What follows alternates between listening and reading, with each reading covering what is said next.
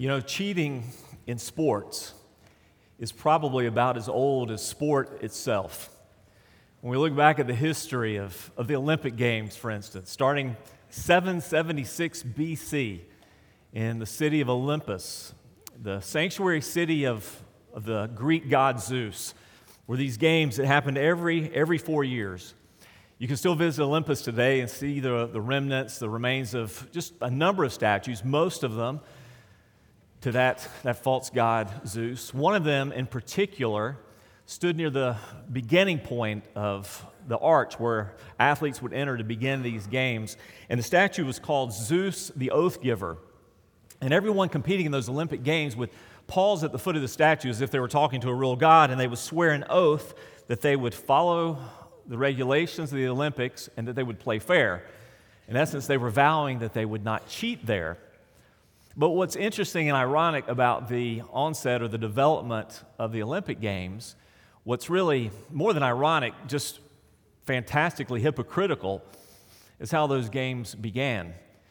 In addition to the statues of, of Zeus that were there around Olympus, there's a much less known series of statues that depicts a king and a set of horses and chariots and an individual that would compete against that king. King Oenomaus had received in a so called prophetic vision that whoever would take his throne one day would also take his life. And so he was bent on defending it at all cost. And so he set up a series of competitions that only the person who could defeat him in a chariot race could take his throne, could have the hand of his daughter, could become the king and take the throne.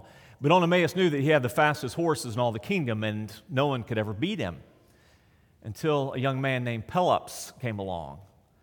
And Pelops had something um, in his favor. Not only did he have a fast set of horses, but he had bribed the caregiver of the king's horses. And so he persuaded him to trade out the linchpin of his chariot. Instead of a wood pin, he put in a hardened wax pin. And so when the day of the great race came, the competition began, and when things really heated up, that wax pin gave way his chariot disconnected from his horses. He flipped, lost his life, and Pelops became the king. The irony of this is that whole region now is still named after Pelops, the Peloponnesian region. And Pelops, again, not without any sense of irony and certainly with no loss of hypocrisy, is the one that established the Olympic Games. And he established these games with a number of pledges that you would not cheat, that you would keep the rules. Again, no irony lost on us on the road now to Olympia, as you walk in, if you were to visit that site today, as you pass through the arches that every athlete passed, you see another set of statues. They call these the Zanes. The Zanes were sort of a, a hall of dishonor, if you will, the, the hall of shame. These were the statues of all of the contestants in the games that were found to have cheated. Isn't it kind of interesting that one, human nature shows that people have been cheating since really the dawn of time? But also, something about us causes us to remember more those who cheat and those who fail than those who do it right and those who succeed. But so today, this series of statues still remains. You can still see the bases and the inscriptions at the bottom of them of what exactly they did to cheat. Some paid off judges, some paid off their competitors, uh, some uh, represented areas that they weren't from. Um, so many different kinds of cheating, but this constant reminder of the cost of not finishing well, the shame of not finishing well. And so when we get to 2 Timothy, and Paul's talking to this young protege in the city of Ephesus, filled with so many of these same Greek gods, and he says to him these words An athlete is not crowned unless he competes according to the rules. You can just imagine this sort of social, cultural backdrop and all of that. Cheaters don't win. Cheaters who are found out are disqualified from any competition or any prize, and all they have is shame, enduring shame. And our challenge today is the same. To be a winning athlete means that we have to compete in such a way so that we too are not disqualified. And speaking of cheating, I wanted to throw this in for my pictures while I was in Greece. Uh, this is a picture of a cheater, by the way. Um, it's kind of subtle. Um, the starting mark had not been given yet. And if you can tell, she's already beginning to move. And so before the start was given, she was way ahead, but she still lost. And so I was able to use that as a teaching discipling moment for my wife and say, an athlete is not crowned unless he or she competes according to the rules. Let's pray. Father, may it be so for us. May that we would take these words to heart and we would consider this, this metaphor of life, this race, not a sprint, but a long distance, lifelong challenge to run well and to finish, knowing that when we finish, it's you that we meet, knowing that you are the judge, you are the arbiter of right and wrong, you are the one that hands out the reward. And Lord, we may not know it now. We may not feel the weight of it now. But there's going to come a day, there's going to come a moment then there's, that there's nothing more that we could possibly desire than to hear you say, Well done. When everything else will just fade away. Every accomplishment, every treasure, every earthly reward will be nothing, and we will want the reward of our King. Father, I pray that we would run in such a way as to receive that reward, that well done. Teach us, challenge us, encourage us, convict us, renew us, re- restore us, refocus us, Father, whatever it takes today, that we might continue to run well, we might begin to run well, we might begin again to run well. I pray in Jesus' name, amen. Context of this brief phrase, of course, comes from 2 Timothy chapter 1, I mean, chapter 2, starting in verse 1. So if you have your Bible, open up to that so you can see where this fits and how this fits together with the verses around it. Remember that Paul told Timothy, he said, You then, my child, that was his relationship with Timothy. He wasn't just mentoring him, he wasn't just training him, he was so invested in him. He was a spiritual child to him. Presumably, Timothy came to the faith under the ministry of Paul. Paul was deeply vested in Timothy's life. But Paul was also following the model, the paradigm of Scripture that you pour yourself into others who will also pour themselves into others. And the gospel and disciple making will be perpetuated generation to generation to generation, all the way up till now. He said, You then, my child, be strengthened by the grace that is in Christ Jesus. And what you've heard from me in the presence of many witnesses, entrust to faithful men who will be able to teach others also. And so I gave you the subtitle there of every Christian's call to both discipleship and to disciple making. So I want you to think about that statement for a moment. This is not just about our responsibility to help make disciples, but to be one first. Timothy, you be this. You be strengthened in the grace of Christ as you pursue Christ. But you don't pursue Him for your own sake, you pursue Him for the sake of others around you as well. Your family first, your wife, your children, your husband, your family first, those closest to you, those that God will put into your life. And as part of your personal pursuit, listen to what he says. Verse 3, he says, Share in suffering as a good soldier of Christ Jesus. No soldier gets entangled in civilian pursuits since his aim is to please the one who enlisted him. And then a second metaphor an athlete is not crowned unless he competes according to the rules. And then finally, a third metaphor it's the hardworking farmer who ought to have the first share of the crops. In these metaphors, Simply put, he's talking about, first of all, the focused devotion of a good soldier. The focused devotion of a good soldier who finds God's grace in the midst of adversity. While there's difficulty and struggle, God is shaping that person. God is making them through adversity, through hardship. And then the faithful dedication of a winning athlete. How is God's grace shaping and making this person?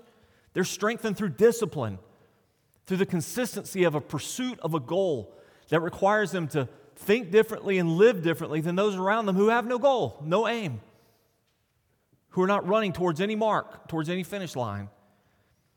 And next week, we'll talk about the persevering diligence of a hardworking farmer who's strengthened, who's God, who's, who receives God's grace through hard work and effort. And in the consistency of hard work and effort, they begin to learn who God is and what God does and how God provides for them. And God's grace is made available to them through work.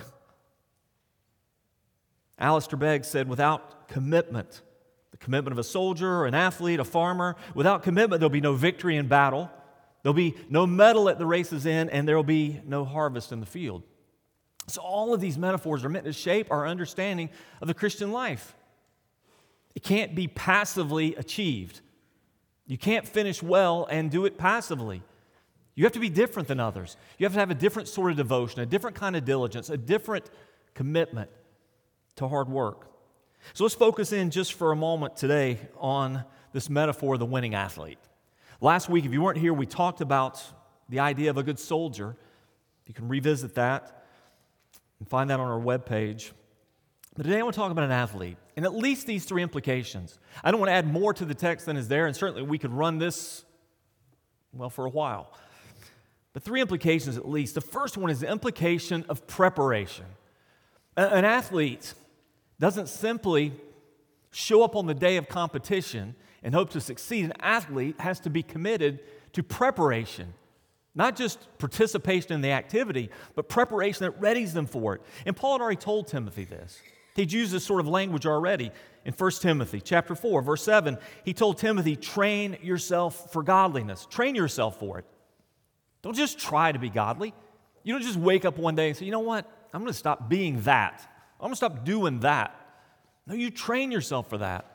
You train yourself for godliness through commitment to His Word, through discipline of self denial, through, through prayer, through avoiding places and people and situations where temptation might prevail, through accountability and structure in your life, where other people they're helping you train yourself for godliness. He went on to say in verse 8 of 1 Timothy 4, he said, While bodily training is of some value, godliness has value in every way, as it holds promise for the present life and also for the life to come. This saying is trustworthy and deserving of full acceptance, for to this end we toil and strive. What end is he talking about? He's talking about the end of godliness. I want you to think about this just for a moment. Would you describe your pursuit of Christ, your pursuit of being Christ like, living the Christian life, would you describe that as being marked by toil?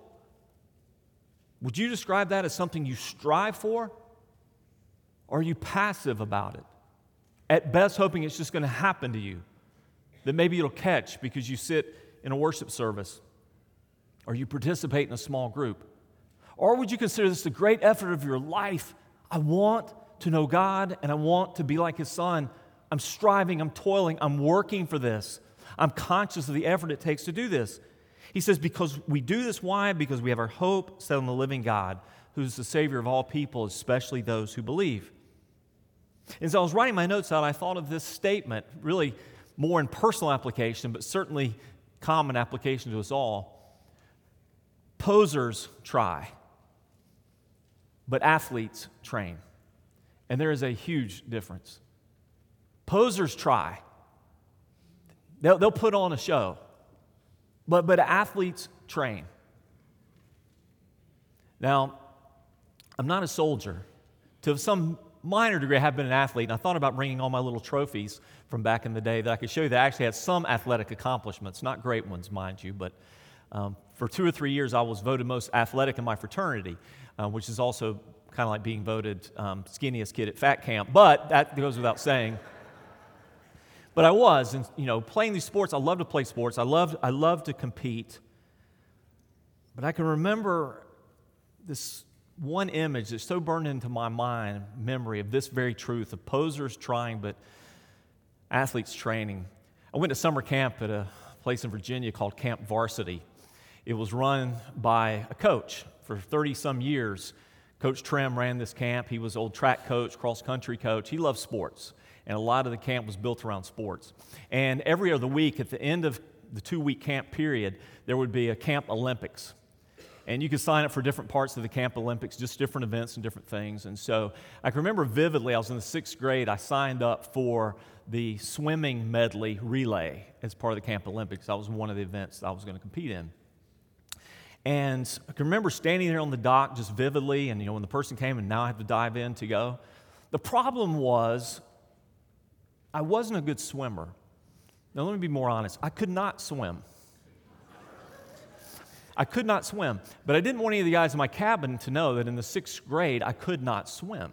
So, you know, I've been faking it this whole time. You know, I mean, I, I, just, I would never go out in the water beyond what my tiptoes would allow, or I always have some reason, nah, I don't want to go out there, my back's hurting, I got a headache. I, no, I'm going to go on the canoe. I like canoes better. They float. I didn't.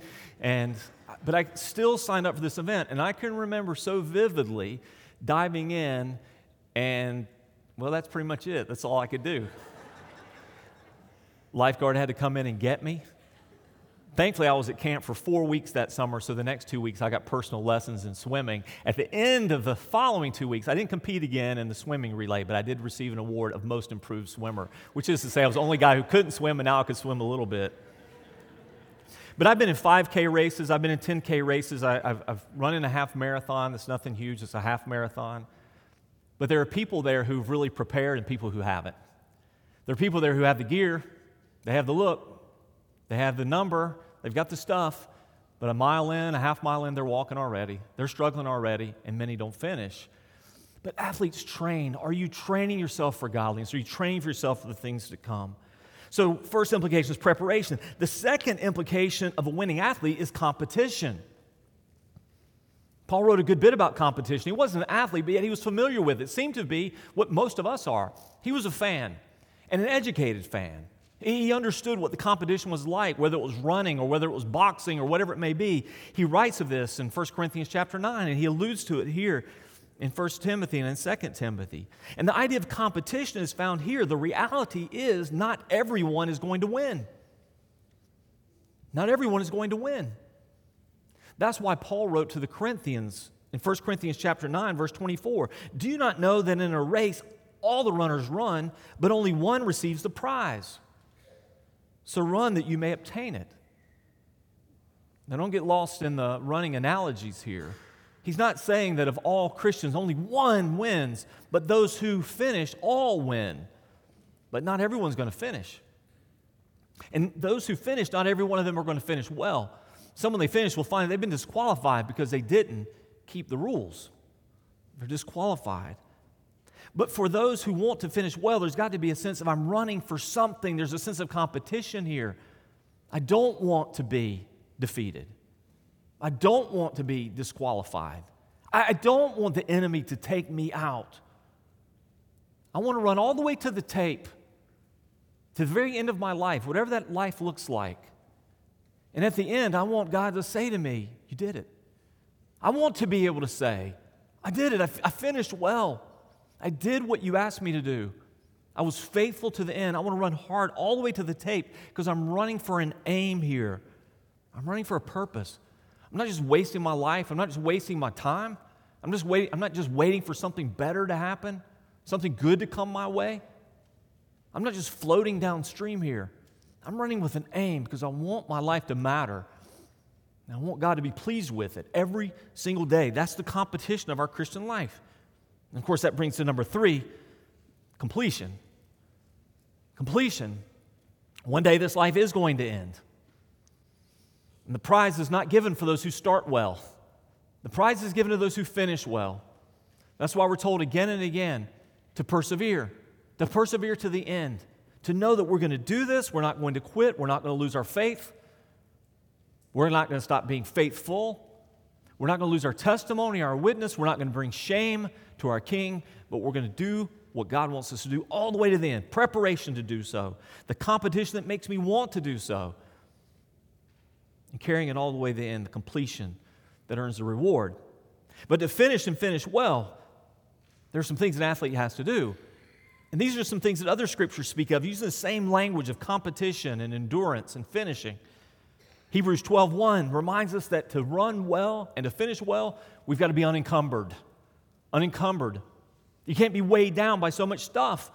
And the stuff of Hebrews chapter 1 is primarily the sins of life that keep us from running well. How can I how can I run well and still carry these sins with me? The answer is I cannot. I'll go, on, go out on a limb and say every person that I've ever met who's walked away from the faith, said, I'm not a Christian anymore. I don't believe that stuff anymore. Yeah, I used to, but I don't anymore. Every person who's so called deconstructed that I know, so this is, this is my witness to that reality. has done so because of sin.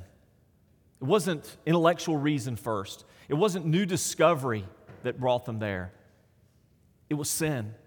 And sin causes us to lose faith. Sin causes us to stop praying. Sin pulls us away from God's word and God's people. Sin changes the trajectory of our lives. And that's why when we read in Hebrews chapter 12, verse 1, we have to be super aware of, super careful about things that we allow to creep in and take hold of us that become sins that beset us. Let us also lay aside every weight and sin which, which clings so closely, and let us run with endurance the race that is set before us. If you think that you can manage ongoing, unconfessed, continually practice sin and finish well, you're deceiving yourself. You're not an outlier. You're not unique. You'll not be able to do what other people have not been able to do. You too will fail. An athlete also has to be vigilant, always watchful. Galatians 5 7 says, You were running well. Who hindered you from obeying the truth? I mean, you were running well. And in the context of Galatians, he's talking about false teaching, which becomes false belief, which becomes a false way of living. You were, you were doing so good. You were so focused. You were running on the right track and the right way, and you weren't vigilant. You weren't discerning. You weren't careful about what you listened to. You weren't careful about who had influence in your life. You weren't careful about what you began to read and think about and believe. And all of a sudden, you end up over here. And that was the challenge to the Galatians. You had received the good news of Christ, you receive the free grace that He offers. But somehow you have these false teachers that came in and said, It's grace plus these things, don't you know?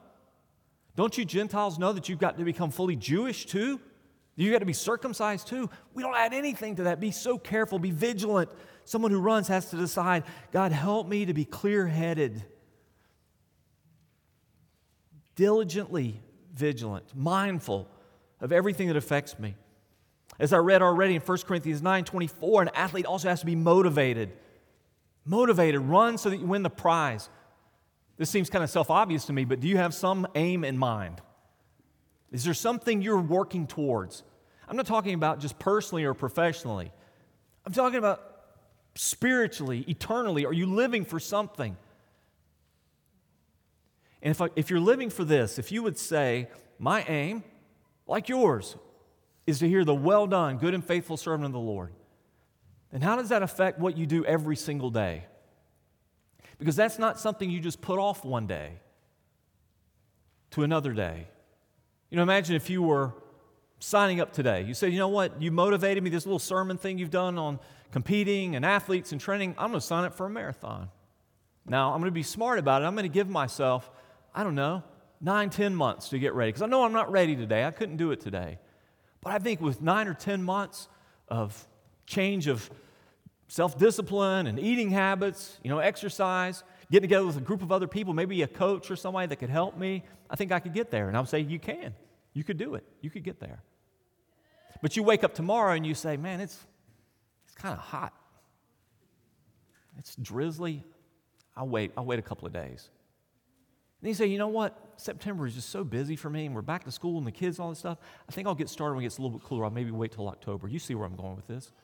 And this is our mindset. We'll put it off. We put it off. We do that spiritually all the time. At what point will you say, I'm, I'm aiming for something here? I want to run and run well, and I want to finish well, and I want the reward. I'm motivated to hear God say, Well done. That starts today. So it takes, number four, that's an athlete has to be disciplined. Disciplined. Any of you who truly are athletes, who've taken on serious athletic endeavor, knows that means you have to say no to certain things that everyone else is saying yes to, like dessert, or extra sleep, or wasted time. And you have to say yes to things that no one else wants, like getting up early, or working harder, or, or managing pain or discomfort. But it's that self discipline. And Paul says in 1 Corinthians 9 25, every athlete exercises self control in all things. They're not mastered by externals. The healthy Christian decides what I'm going to do and when I'm going to do it. And the healthy Christian doesn't let other people determine how they're going to act and doesn't let circumstances or situations determine how they're going to respond. But they set the course that God gives them and they run it with diligence and they trust in the grace of God to get them through. Finally, I guess related to motivation and vigilance is this purposefulness to everything that we do. To everything that we do. Time is the stuff that life is made out of. And so don't waste the time that God's given you and opportunities. Paul said, I don't run aimlessly. I'm not wasting my time, my life here. It's too valuable, it's too precious. He says, I don't box as one beating the air. I'm not competing against nothing. I discipline my body and I keep it under control. There's something about this culture that we live in that prizes autonomy and the pursuit of pleasure as the highest goods. And it's almost as if, if you'll listen for it, you'll hear the subtle and sometimes not so subtle message do what you want, follow your heart, go with what you feel. Don't deny yourself anything. But that only leads to self destruction. That only leads ultimately to despair. Paul says, I have to keep myself under control. A Christian has to say, No, I will say no to things that I want. I will deny desires of my heart that aren't good or godly, that don't match what God wants from me. I was not created to say yes to every whim, to every lust. That self indulgent life only kills me. But God has created us for something better, and He's recreated us and put His Spirit in us so that we could be disciplined and purposeful. He says, Don't run aimlessly. Are you running aimlessly today, or do you have some purpose in mind? And overarching all of this is what Paul told Timothy, reminding us that an athlete's greatest threat is disqualification.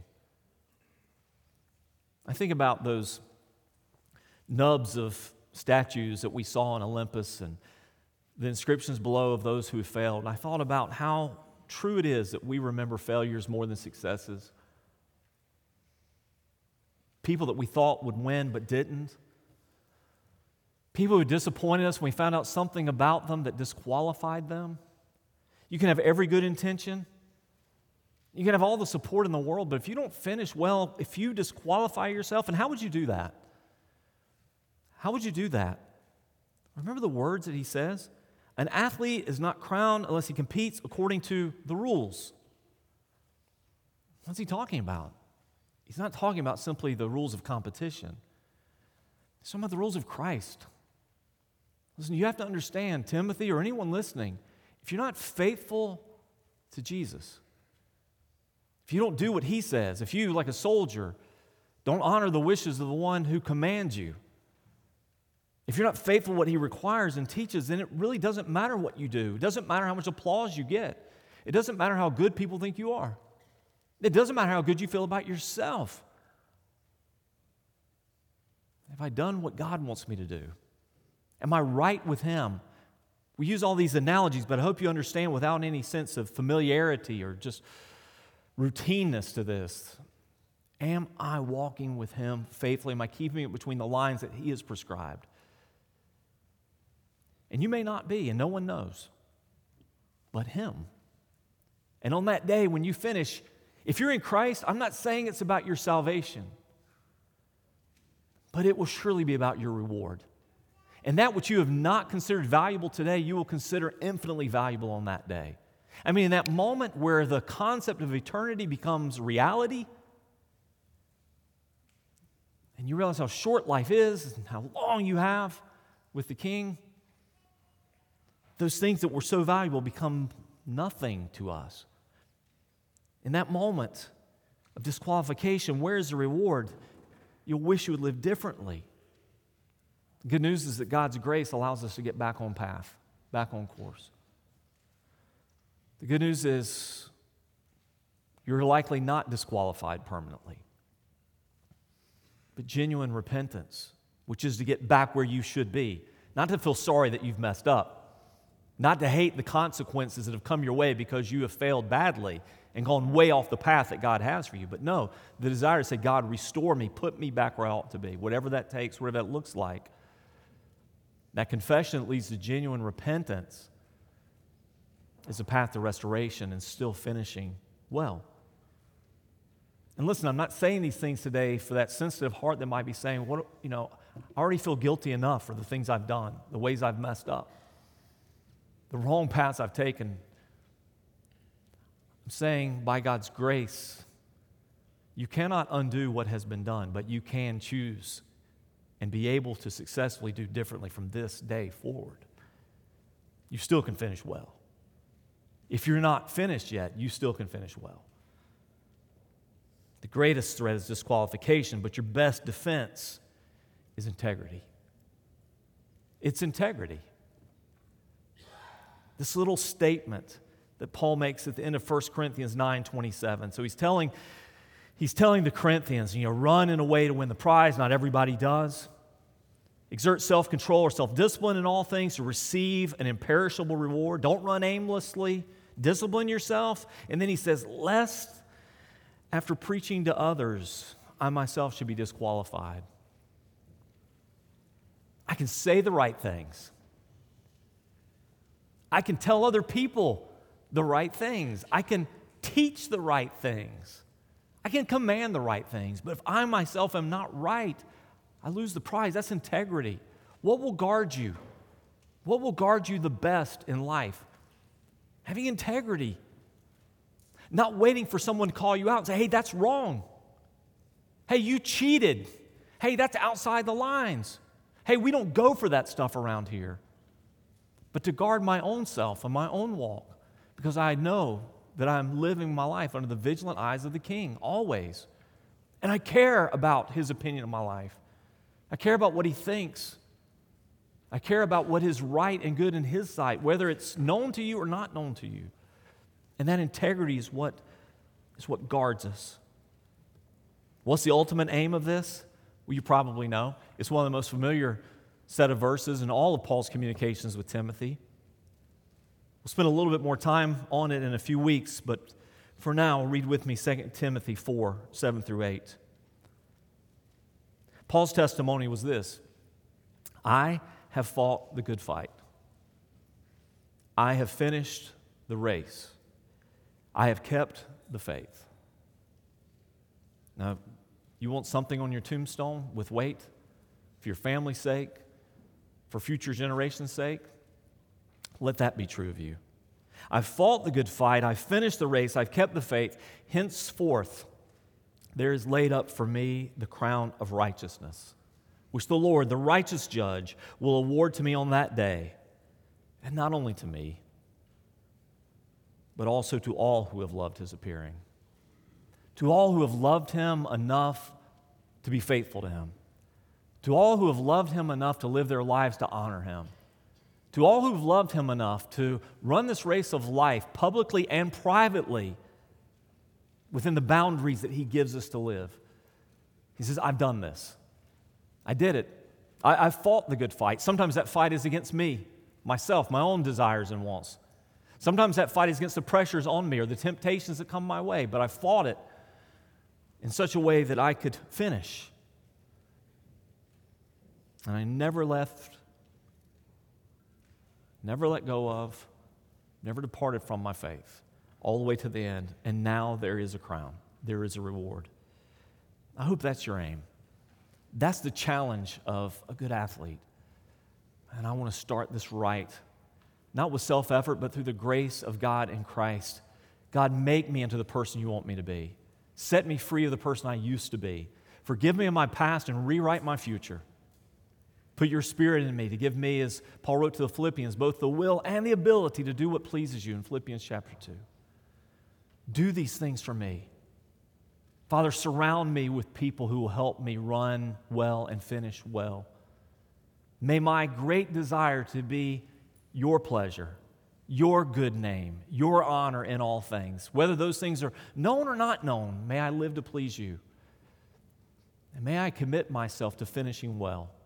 And whatever it takes to do that, whatever training is required of me, to know how to handle your word better, to know how to pray better, to know how to encourage one another and receive encouragement, whatever it takes, may I be faithful and diligent. May I live life like no one else is living so that I may receive a, reward like so many others will never receive. May I be willing to be set apart. I want to share with you in, in closing a prayer. And this is a prayer that ministered to me, was very meaningful to me. I have this book I keep on my desk. Now, there are piles of books on my desk. I have a special section of books. There's a subsection of books that I hit with some regularity. And this book is called Everyday Prayers. And the author is Scotty Smith. And I want to share this one as a prayer because it speaks for me and I hope it'll speak for you. Would you pray with me? Jude verses 24 and 25. To him who is able to keep you from stumbling and to present you before his glorious presence without fault and with great joy, to the only God our Savior be glory, majesty, power, and authority through Jesus Christ our Lord, before all ages, now and forevermore. Heavenly Father, the older I get, the more I care about finishing this life well. I wish less temptation came with more years. I wish diminishment of physical strength brought an automatic increase in spiritual strength. But that's not the way it works. I wish wisdom always came with years, but there are a lot of old fools running around. I need Jesus' mercy and grace today just as much as the first day you placed me safely in Christ. Until the day you glorify me, I will need all the riches of the gospel. Thus, I abandon myself to the promises which overflow in these words from Jude. They are a balm to my being and a ballast for my journey home. I praise you, Father, that the most important grasp in the gospel is yours, not mine.